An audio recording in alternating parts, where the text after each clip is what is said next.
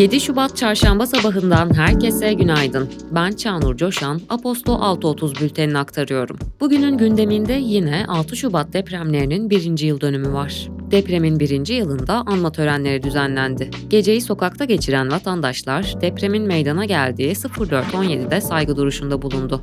Dün ayrıca Çağlayan Adliyesi'nde düzenlenen silahlı saldırıda bir kişi öldü, 6 kişi yaralandı.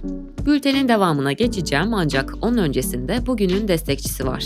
Bugünün bülteni Türkiye İş Bankası ile birlikte ulaşıyor. 6 Şubat depremlerinden derinden etkilenen çocuklar ve öğrenciler için el ele vererek kalpten kalbe ulaşacağımız köprüler kurmaya devam etmemiz ilk günkü kadar önem taşıyor. Türkiye İş Bankası bölgedeki öğrencilerin eğitimlerini sürdürmelerine katkıda bulunabilmek amacıyla Hatay Defne Türkiye İş Bankası Lisesi ve Hatay Defne Türkiye İş Bankası 100. Yıl Anaokulu'nu hayata geçiriyor. Ayrıntılar bültende.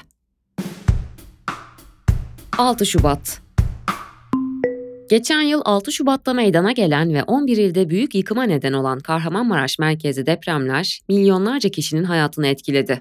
Depremin birinci yılında anma törenleri düzenlendi.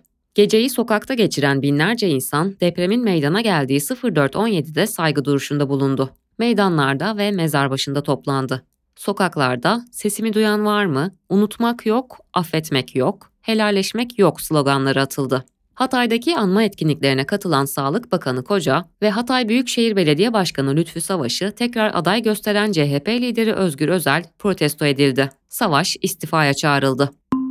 İstanbul'da Çağlayan Adliyesi önündeki polis kontrol noktasına düzenlenen silahlı saldırıda bir kişi hayatını kaybetti, üçü polis memuru, altı kişi yaralandı. Saldırıyı düzenleyenlerin terör örgütü DHKPC üyesi Pınar Birkoç ve Emrah Yaylı olduğu belirlendi. Saldırganlar etkisiz hale getirildi. Hayatını kaybeden kişinin isminin Dilfraz Karataş olduğu öğrenildi.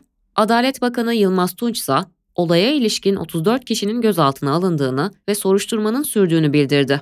İçişleri Bakanı Ali Yerlikaya ilerleyen saatlerde gözaltıların 40'a ulaştığını açıkladı. Türkiye ABD Dışişleri Bakanlığı, Rusya Devlet Başkanı Vladimir Putin'in Şubat ayı içinde planlanan Türkiye'ye ziyaretine ilişkin herhangi bir ülke Rusya'nın bazı kötü niyetli davranışlarından vazgeçme konusunda anlamlı bir rol oynayabilecekse bunu kesinlikle memnuniyetle karşılarız dedi. TÜİK verilerine göre Türkiye'nin nüfusu 2023'te önceki yıla göre 92.824 kişi artarak 85 milyon 372.377 oldu.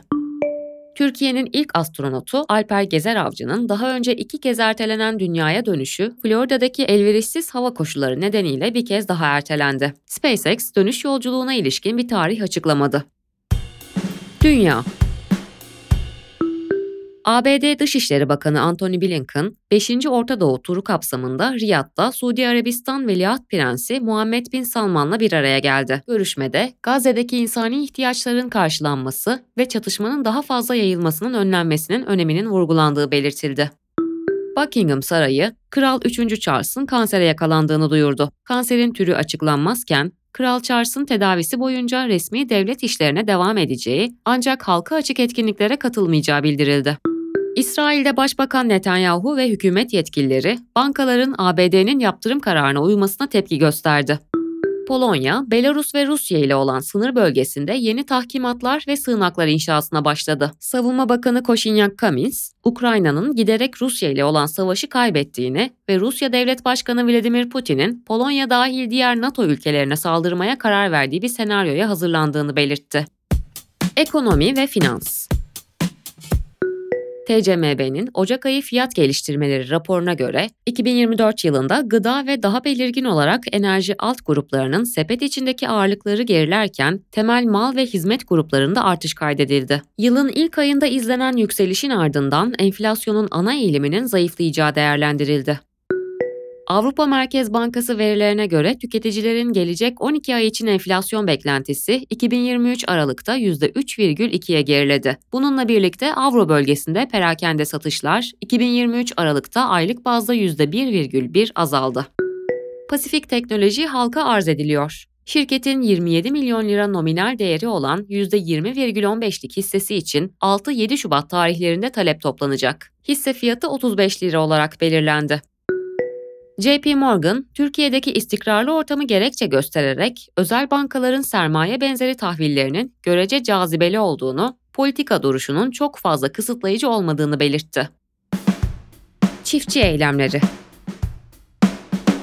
Avrupa Komisyonu Başkanı Ursula von der Leyen, Strasbourg'daki Avrupa Parlamentosu Genel Kurul oturumunda çiftçi protestoları hakkında açıklamalarda bulundu. AB'nin tarımda kimyasal pestisit kullanımını azaltmayı amaçlayan tartışmalı yasa tasarısının rafa kaldırılacağını duyurdu. Pestisitlerin sürdürülebilir kullanımı düzenlemesini 2050 yılına kadar kıtayı iklim açısından nötr hale getirmeye yönelik iddialı ve yasal olarak bağlayıcı planları içeren Yeşil Anlaşma'nın bir parçası olarak ilk kez 2020 yılında ortaya attı. Daha sonra 2030 yılına kadar pestisit kullanımını ve risklerini %50 oranında azaltmayı hedefleyen sur tasarısı 2022 Haziran'da resmiyete döküldü. Van der Leyen, değerli bir amaçla ortaya atılan ancak bölge çiftçilerinin artan maliyetler ve diğer faktörler nedeniyle protesto ettiği bu planı kutuplaşmanın sembolü olarak nitelendirdi.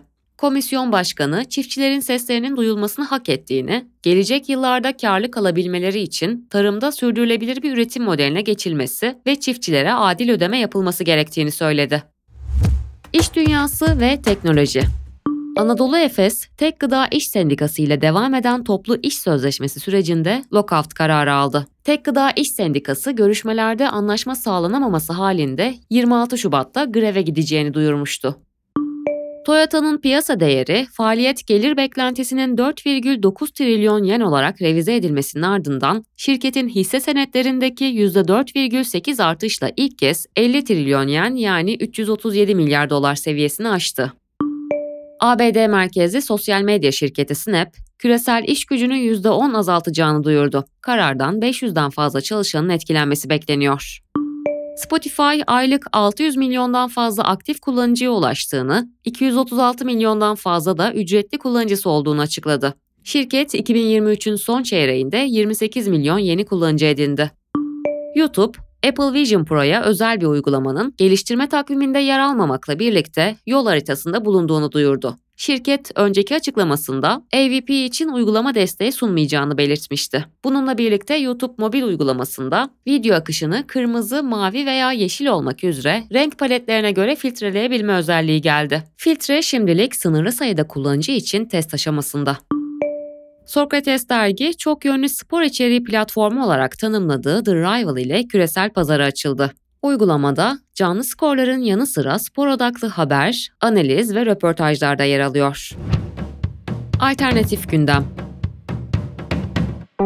Yemen'de Husilerin kontrolündeki bir mahkeme, eşcinsel oldukları gerekçesiyle 13 kişiye idam cezası verdi. 3 kişinin benzer bir suçlamayla hapis cezasına çarptırıldığı kaydedilirken, 35 kişinin de eşcinsellik suçlamasıyla tutuklu olduğu bildirildi.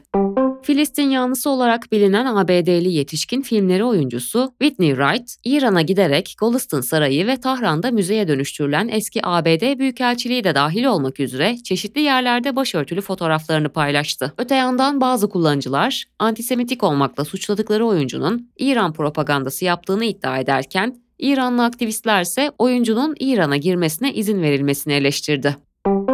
Arkeologlar Londra'nın merkezinde Roma döneminden kalma 2000 yıllık çok nadir bir ahşap yatak keşfetti.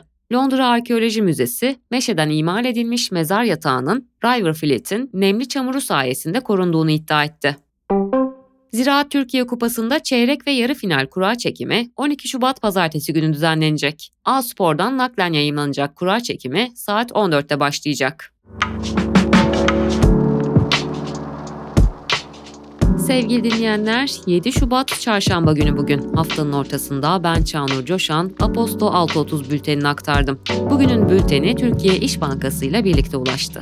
Sesim size her nerede ulaştıysa güzel bir gün geçirmenizi diliyorum. Aposto Radyo'da tekrar buluşmak dileğiyle. Hoşçakalın.